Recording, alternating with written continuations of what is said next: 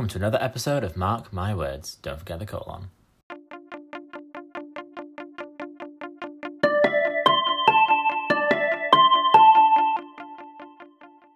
So, in today's episode, I am joined by a very good friend of mine, Imogen, and she brought this topic to me. And frankly, I had no idea where this is going to go, but uh, here she is. Hello, Imogen. How are you doing? Hi, I'm good. How are you? I'm very intrigued because we're going to be talking about Netflix. Yes, the um, evil thing in all of our life that takes up too much time, I would say. the comfort blanket with spikes, I guess. Yeah. completely. So, what is it about Netflix that one made you want to talk about it on the podcast? Um, so I was actually watching Netflix, as we all do. I was watching um, Bridgerton, which I'm pretty sure most of the population has now seen. If you haven't, kind of living under a bit of a rock, I guess. But... Oh, don't don't at me like that! Yikes. um, but I was actually just more, and then going across to TikTok, yes, I am one of those people. Um, that I was just amazed about how much influence that this TV show had on kind of the culture of kind of outfits. It was more fashion for me, like the influence on corsets and things like that. Um, which was it? Yeah, no, it was just the influence of fashion from a TV show, and also like obviously how much, like how god, how many people watched it. Um, mm-hmm. Yeah, that was more. And then I just got a bit intrigued and did yeah. some research. And what did your research find then? Um, so I was more looking into. I didn't actually realize, but there's a genuine thing called the Netflix effect, which oh. is um the idea that it's just taking up free time. So it's like new binge watching, um, yeah, so sorry, it's the Netflix okay. effect. So it is based like it's just the idea of whether it's affecting more time and culture and then watching, which I just thought was mad. Mm-hmm. So it's kind of the idea that like binge watching has become the new normal in TV. So I don't know about you, but like series come out in one day and like people watch. I watched the entire of the new season of Brooklyn Nine Nine I would say, in 24 hours, which was just something that you've never really had influence, like access to before. Then obviously yeah. the negative complications that come with that. Yeah, because uh, what I've tried to do in the past year of lockdown, I guess, I can't believe I'm saying those words out loud, is that, you know, I've I noticed that my brain just feels fried and empty when I'm watching too much TV or YouTube or something. And it's mm-hmm. just all so accessible that it it's hard to like to I suppose it's so addictive and it's so easy that it's really hard to not be sucked into, as you said, 24 hours dedicated to one TV show. Yeah, no, completely. It is, I think, especially like as a uni student as well, when you, especially in locked, like, well, in these COVID times, yeah. um, everything's online. So it's so easy to kind of get sidetracked, as I'm sure with everyone else, with it's just well what else have i got to do with my day i'll just watch netflix which i think will be interesting to see what happens to these streaming services when life returns back to normal well you know mm-hmm. like whatever normal that is yeah i was gonna say yeah. is it ever yeah so with um as you say the culture has kind of been shifted with netflix reaching such new heights especially over the past year mm-hmm. um what what in particular do you think people would be shocked to find out? I think so. I was shocked about the kind of how diversity in Netflix is still kind of lacking so much. So there was a they have taken some steps forward. So for example, like Netflix created the like Net, Netflix Fund for Creative Equity um, last no this year sorry in march 2021 which means they invested 20 million dollars a year for the next five years in building a more inclusive sets behind the camera so obviously kind of making sure that women um and like well i think this one's actually more aimed at just getting women behind the power so like women directors women filmmakers you know phone. Wait I'm just gonna prop my phone up. That's gonna be the new way we're gonna do it. Okay. Um, sorry, what did I get? So the this is I don't really know why my phone's doing this, but um, Mm. so the Netflix Fund for Creative Equity, um, which is about getting women behind the camera. But however, in a study that was done, um, basically found out that there's still kind of like only 31.9% of leading roles were given to members of like underrepresented ethnic groups in which is just like the fact that that's still under 50% and like the more like latino and asian protagonists were only like 2.6% and 4% in all kind of movies films tv shows documentaries like in on netflix. And i just thought that was still mad that there's still kind of such a lack of diversity in the films given how like many genres film like access you have you know to it. Mhm. like i thought that was kind of crazy.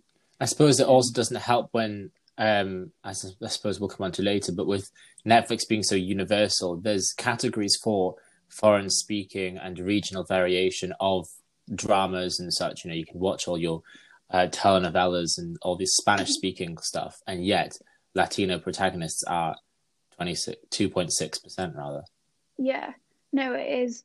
Uh, But then I guess I would say, like, to give it is one way you could look at it as a positive. Obviously, not the kind of lack of representation, but kind of for the first time, I would probably say ever in Europe, minus maybe things like Eurovision and different sports matches like the football. Like, people all over Europe are kind of watching the same TV shows in the same time period. It's kind of a bit more of an inclusion, you know, like inclusion like Money Heist, which is in Spanish, was a major hit here and also a major hit across Europe. And I just think for the first time ever, that's kind of mad that everyone you could go to a different country be like, oh, I watched this TV show, and chances are most people would have had access to it as well. Um, which I just think is probably a nice. Yeah. So if you think this study by the University of South Carolina would Mhm. show the results of 2020 to 21, do you think it would look better than the 2018 to 19 statistics or I think they've obviously made an effort to include, like, I do think there is more kind of representation in TV shows that are coming out, but I do think probably the big change will be over the next five years because obviously they've introduced these uh, investments and funding to help try and make films more representative um, and get more cast and crews um, as a like more diverse range of people. Um, but obviously that only kind of is starting this year, so I suspect it will be over kind of the next two to three years where we'll actually see a major change. So if that kind of yeah?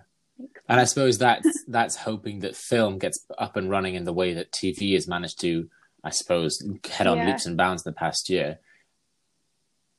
No, a hundred percent. Like, I think it is whether there's just because obviously Netflix themselves are now producing lots of of their own movies. Netflix originals, right? Um, yeah, Netflix originals. But it is kind of like whether they they I guess they have more power to do things. So I would say it probably is a positive because if they're saying, well, we need to do this, they're not just kind of licensing other movies like such as like Amazon Prime. I know they do all like Disney kind of things. hmm Um, Yeah. So with, I mean, the reputation I've certainly heard of Netflix is that they have more inclusive and more diverse TV shows that are more either more striking and the, or they're more representative people that are watching the TV shows. Um, are there any examples of this that you think are worth challenging or you know supporting? Um, not to go back to Bridgerton, but um, I read, I was reading an article because obviously their main character was a black man, which was everyone was like, yeah, and there was also kind of quite a lot of people of different races um, that just weren't just white in the main cast. But I was actually reading something about saying that this wasn't an accurate portrayal of the time because no one really throughout the series commented on their race. So whilst they were in there, it was not kind of an accurate history portrayal because it never really mentioned the struggles or the struggles they would go through in order to um like portray it accurately. And then also all of the kind of non-white characters in Bridgerton had a um, not very like nice trait about them or weren't kind of the most desirable characters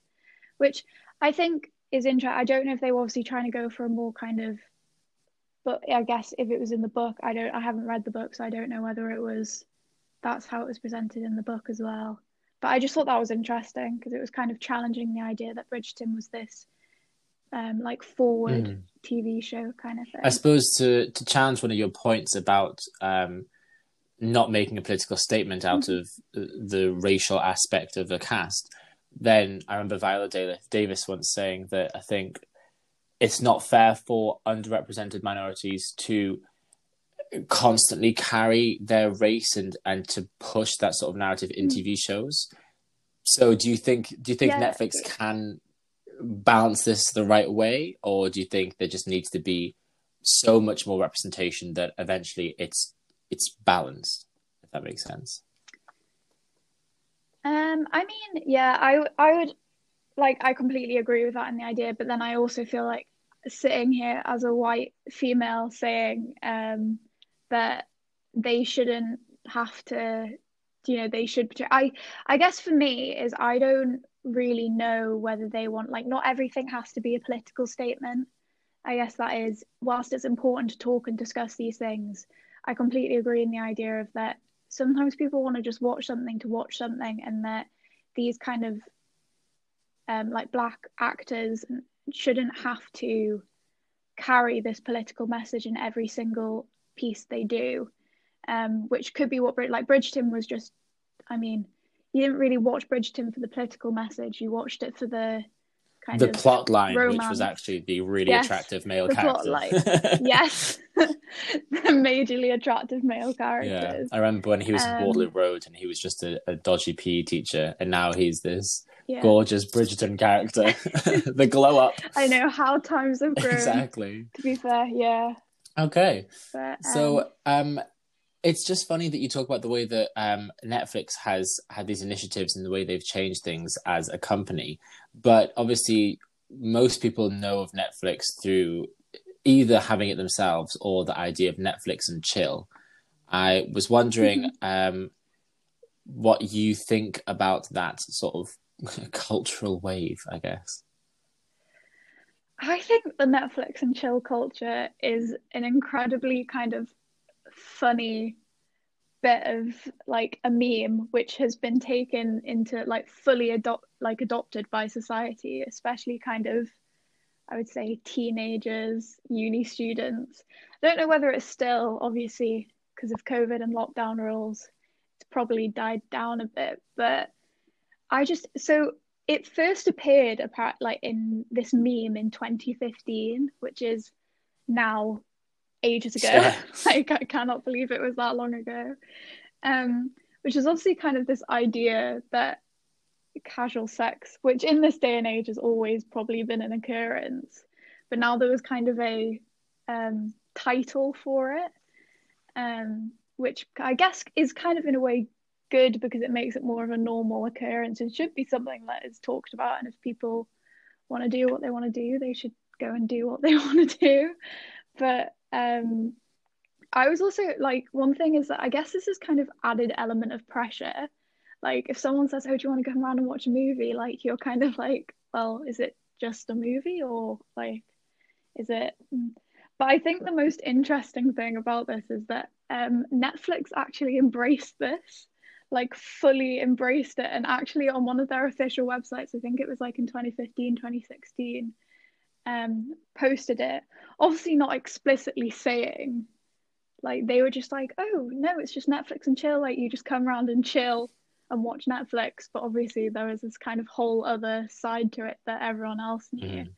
but then i guess it's free publicity for them in a way. So yeah no one was arguing against it. So. so Netflix has obviously got themselves rooted right into their target market, you know, as you say, teenagers and students, mm. and not that teenagers should be necessarily doing Netflix and chilling. You know, don't don't get me on the crossfire here. But um, it, it's definitely tapped into that meme culture, and it's I would argue it's far more hmm. equipped to stay relevant than other streaming services.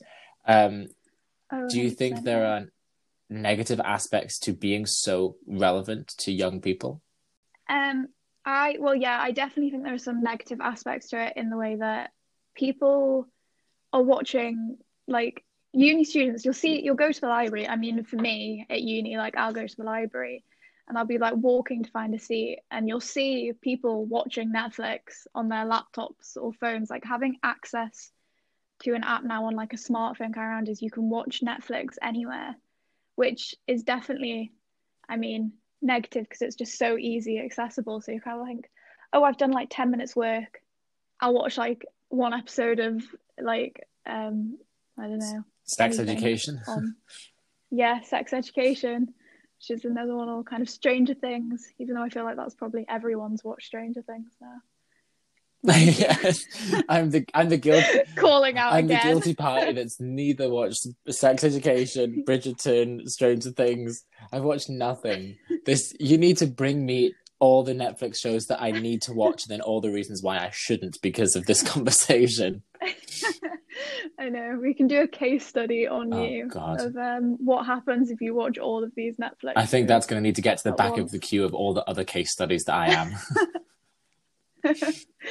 um, but no, yeah, but then obviously also not just blaming this on uni students Indeed, like. This has been like there's uh, there's apparently this kind of I was reading one article I think it was a Forbes article which said that um, there is obviously negative aspects to Netflix and the impact it has on kind of teens and its influence in kind of that society in the way that like I'll be walking through the library at uni my like uni library, so it's all uni students, and I'll be trying to find a seat, and then so you kind of do that nosy thing where you're looking at what other people are doing, trying to kill time, and like the amount of people that I see watching Netflix in there is just ridiculous. Like it is kind of that it's so accessible. Like it's never been this accessible before.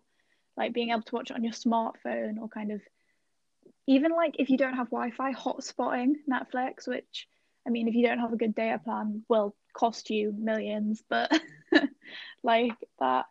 But then I also guess that you can't just put all the blame on uni students in the way that this does happen with adults. I was reading an article about this, um, and someone was saying, I think it was a Forbes article, that he applied for a job, and in it was a Netflix clause, which was, "This is not a Netflix job. You cannot like work and watch Netflix, which I just thought was mad with the fact that like that's actually has to be said because you just wouldn't think like I mean I would never turn up to a job and watch Netflix. Yeah. Like it is just mad, but yeah. Yeah. So obviously it's I mean I am of the opinion that Netflix fries my brain because I, I know that I feel dumb when I don't read enough books like for fun. Mm-hmm. I'm that kind of old person. And I, you know, when I watch too much YouTube or whatever, instead of podcasts, I do feel my brain melting. But is there much proof that mm-hmm. watching TV or even Netflix in particular has this adverse effect on you? I couldn't.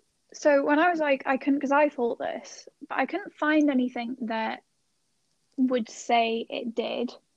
I think the bigger effect is more what people do by not like, you know, it's kind of like the things of binge eating, they're not going out and exercising, they're kind of having to be in one place, you know, kind of that's kind of the bigger impacts than say actually frying your brain. But then also don't hold me to that because I suspect there is probably some yeah. scientific evidence. Because I remember my teacher in school once making a point, and again, there was no article to you know reference or anything. It was just in conversation. He made a, a comment that I think, depending on how much TV you watch, your a level grades can go from A, B to like C, D. and just depending on how many mm. hours of TV you watch a week or a day or whatever. Yeah. Yeah, I guess what you could say about that though is that is it genuinely frying your brain or is it just more that you have less time to do revenge? Mm. You know, like other people, if you're watching kind of coming back from school and watching, I don't know, like six hours of TV, then you're not really going to have any other time to revise. Mm. Um, yeah, but then but, I suppose that yeah. that kind of shifts the issue away from the television watching, the streaming service, and towards the individual not having productive time set out aside from their relaxing. Yeah. But to mm-hmm. make this a bit more um, relevant to Netflix, Netflix, as I say, is very much a cultural statement. It has its own meme. It has its own, you know, like it really knows how to work its Twitter pages and everything. So it really is in the culture. Yeah. But with the rise of, as you mentioned before, Disney Plus, and then you know, Hayu and certain other streaming services like this, do we see a kind of uh, a common pattern between these streaming services, or is it just Netflix that seems to make these issues apparent? I think probably Netflix is kind of, I would say they're the one that mostly people watch their kind of, especially in the UK, I would argue, um, watch kind of the original series by Netflix the most and things like that. So they probably have more binge watchers in the way that they'll release seasons in like one go because they actually have that. But then you've also got the kind of, I mean, the rise of Disney Plus over the kind of the past year, two years has been probably i mean it was the black horse that no one ever saw coming. Like who ever thought that disney i didn't well i mean some people might but i never thought disney were going to release a streaming service like they did. And it's cheaper than netflix i'm pretty sure.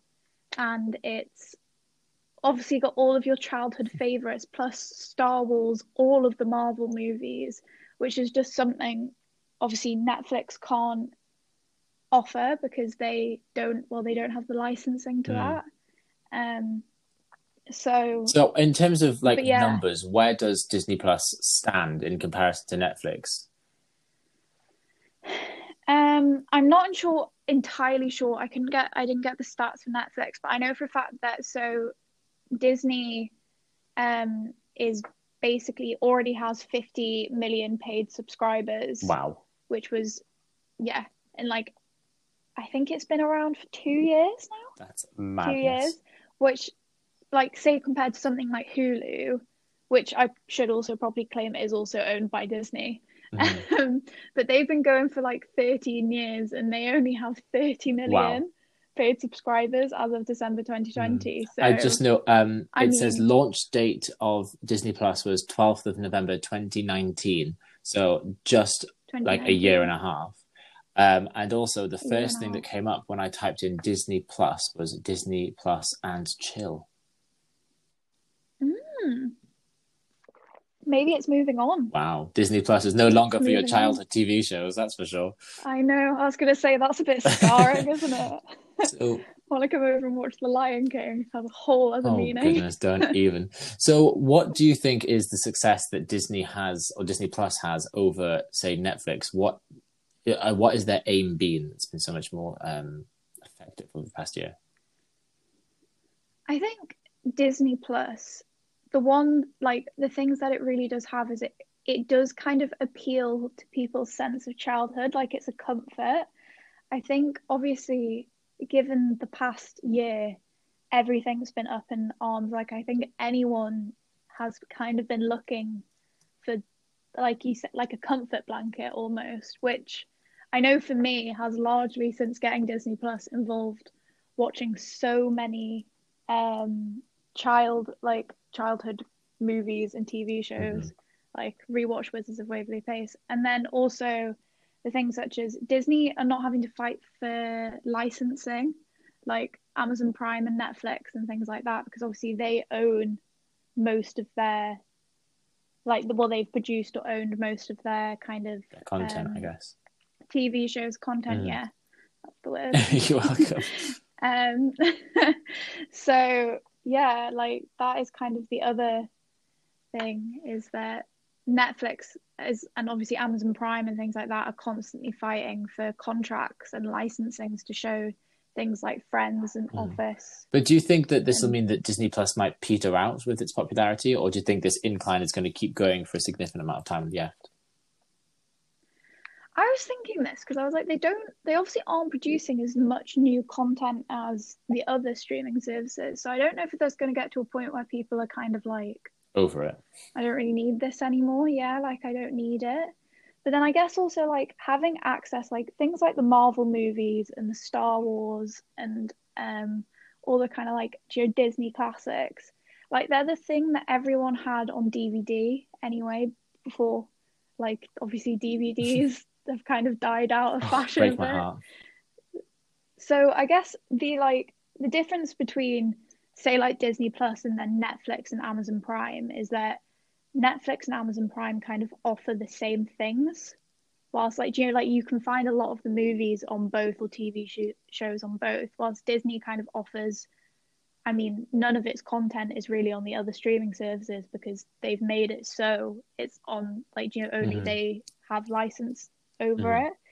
Um, which I guess so I feel like it'll probably be at the end of this, people will not be choosing between kind of like Netflix and Disney Plus, but it'll be more between like Netflix or Amazon Prime kind of thing. Like, do we keep all three of them because that's a lot of money mm-hmm. for kind of probably a society that hopefully when it goes back to normal won't be inside watching TV all yeah. day. Here's the hoping um, for that change in society.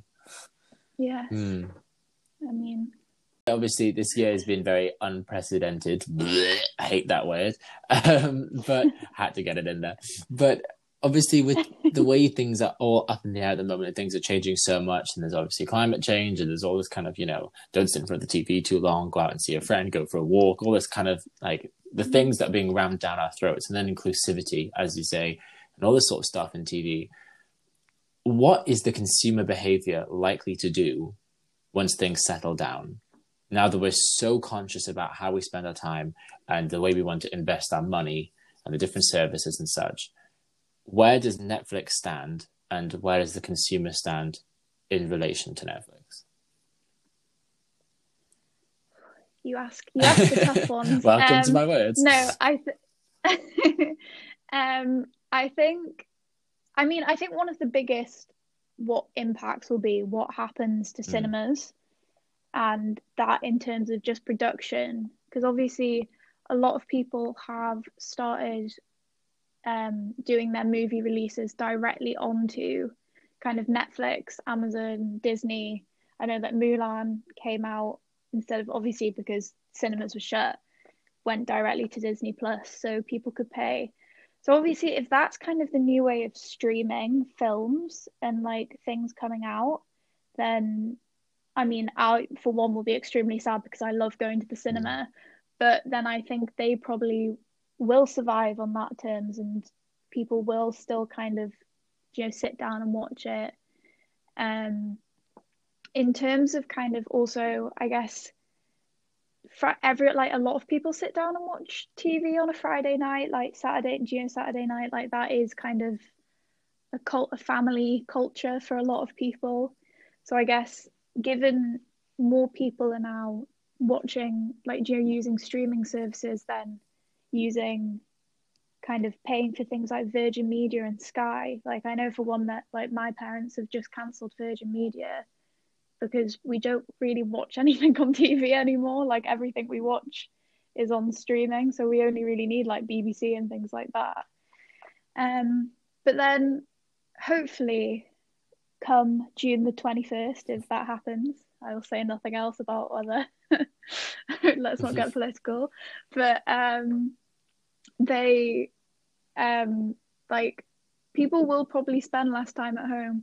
I know for one that I'm eager to just get, mm. you know, get out, go see people. Like, we've had mm. a year of kind of being able to kind of sit and watch things that I am so bored about sitting know, in front of the TV. It'll be interesting to see whether or not this peak in streaming services and especially, you know, inclusive TV shows such as, uh, I mean, Bridgerton or like the release of Mulan or, you know, mm-hmm. all these kinds of things. Be interested to see that when we are able to go back to what we decide is our new normal, whether or not we'll take the lessons mm-hmm. we've learned from the Black Lives Matter movements and the statues being ripped out and trying to yeah. push for social equality, whether or not we're going to bring that into our TV mm-hmm. aspect and our streaming services, or if with all convenience we're just going to forget about it. Yeah, I guess the thing is is that obviously people won't be watching it if people aren't mm. watching as much. They're going to choose the stuff that's most accessible. Yeah, they're the ones that they're going to try and push are the ones that always make hits, which unfortunately in this day straight and age cis white people filled with straight yes. So I guess that's the bigger. That's I guess it'll be interesting mm. to see what happens, how this all kind of mm. unravels on a whole. Well, thank but, you very much yeah. for coming and speaking to me about it, Imogen. It's, it's definitely food for thought.